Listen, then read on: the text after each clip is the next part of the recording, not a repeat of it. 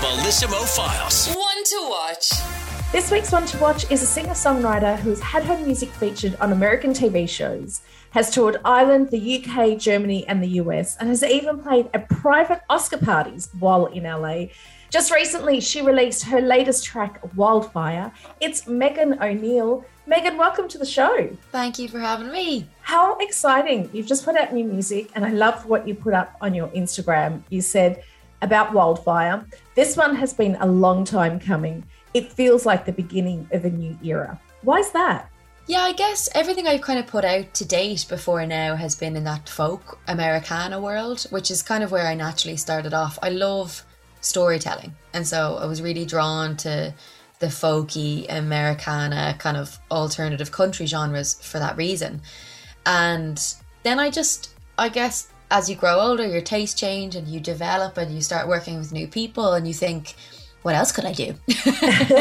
and for me, it was kind of a lot of time throughout the pandemic where we all had a lot of time to to think and consider where we wanted to go next. And I started working with a lot of people in different genres and listening to a lot of different styles of music and playing new instruments and and I just fell in love with these kind of more pop elements. And so bit of a scary jump to put out something so different, but I, you know, I'm so happy that I've kind of shifted into this new style and it's been received really well. So happy days.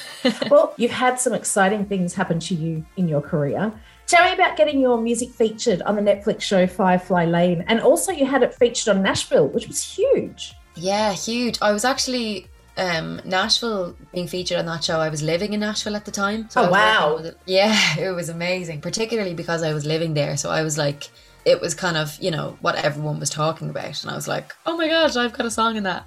And Firefly Lane, yeah, I mean, was kind of originally supposed to air in 2020 and then pandemic meant everything was pushed back so i'd kind of known about it for a while that the song was going to be on the show and it didn't then come out till until last year. I think it was February last year it came out. And so surreal to be like sitting in your sitting room like everybody else throughout the pandemic and watching Netflix and then just being like, oh my God, that's me.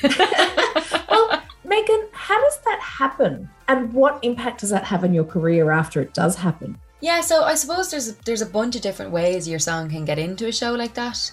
Um, and you can have a sync representative or a music supervisor be interested in your stuff or a publisher or your label pushing. For me, it was actually a direct show. It was a direct conversation with the show. So the creators of the show wanted a female version of Jim Croce's Time in a Bottle and they just reached out and they said, "Look, would wow. you Yeah, they they just were like, "Look, would you give it a go? Would you just kind of do your own version of it and we'll see if it fits?" And so, you know, usually when that happens, they're reaching out to like a bunch of different people. It's not just me. And so you are throwing your name in the hat to a certain extent. But I recorded it with my friend Mark Kaplis. He um, produced it, and we we just kind of put our own twist on it, our own take on it, and they loved it. So they they put it in the it's the opening the opening scene of of episode one. But it's such a it's such an incredible thing to have that happen because it is it's rare, you know, and then it, it boosts everything else. I was um, going to say, what impact did that have on your career? Basically, the song was on the show, and the show was like number one worldwide. So it was really cool. And then from the from there, you obviously had a load of people kind of Shazam the song in the first episode, or go and look up who it was, and then it was in the it was listed in the credits of that episode, so you could find out. And then the song charted and was playlisted across a load of Irish radio. So it did really well off of the back of kind of that promotion, obviously, and that brand awareness of the show. Wow. Now, tell me what it's like. I mean, performing at private Oscar parties, what is that like? And who who can you tell us is in that room? so it was um, the US Irish Alliance host an event every year that is kind of people of Irish ancestry and Irish heritage, or just plain old Irish people living in LA and working in music and film the year that I was there, they were honouring Carrie Fisher. Oh um, wow! Um, yeah, and Stephen Fry, Steve Colbert. It was actually in or around the time that the brand new Star Wars was coming out. So you had all of the old cast of Star Wars and all of the new cast of Star Wars there, and I was like, this cannot be real. And it was like, it was also my first time in LA So I was just like, everything about the experience was blowing my mind. What a first! like, seriously, what a first! yeah, it was amazing. And like, my first red carpet walk, KT Tunstall was behind me and Stephen Fry was in front of me.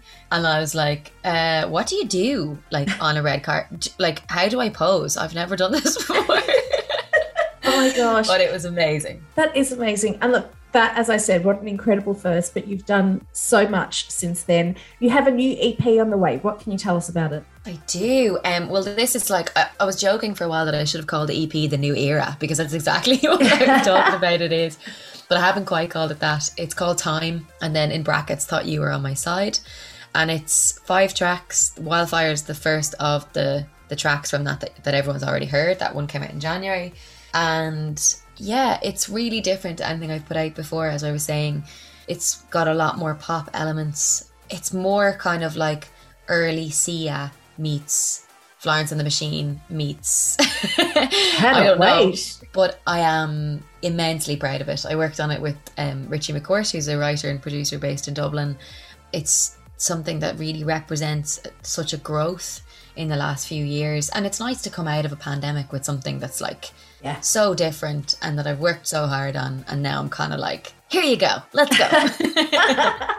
well, I love it. Does this mean you have the new music? Are you planning on touring it? Are you starting to gig? Yeah, there'll be some around the EP in April, May, some festivals in the summer that are yet to be announced, and then a tour in the winter. So it'll be busy, but we're trying to be a bit more like not doing as many shows and focusing on the recording because the EP won't be just to give a heads up, the EP won't be the only thing coming out this year. There will be more. So oh, brilliant! Kind of... well, if people want to find out what you're up to, give us your socials. So Instagram is at Megan O'Neill Music, Facebook is the same, and Twitter is at Megan O'Neill, and then my website is megan-o'neill.com. Well, good luck with all of that, Megan. Thank you for joining us. Thank you so much. Before I let you go, will you introduce your new track? Hi guys, this is Megan O'Neill. You're about to hear my brand new song Wildfire on the Bellissimo Files. Three, two, one, let's go! It's the Bellissimo Files. The Bellissimo Files on spin.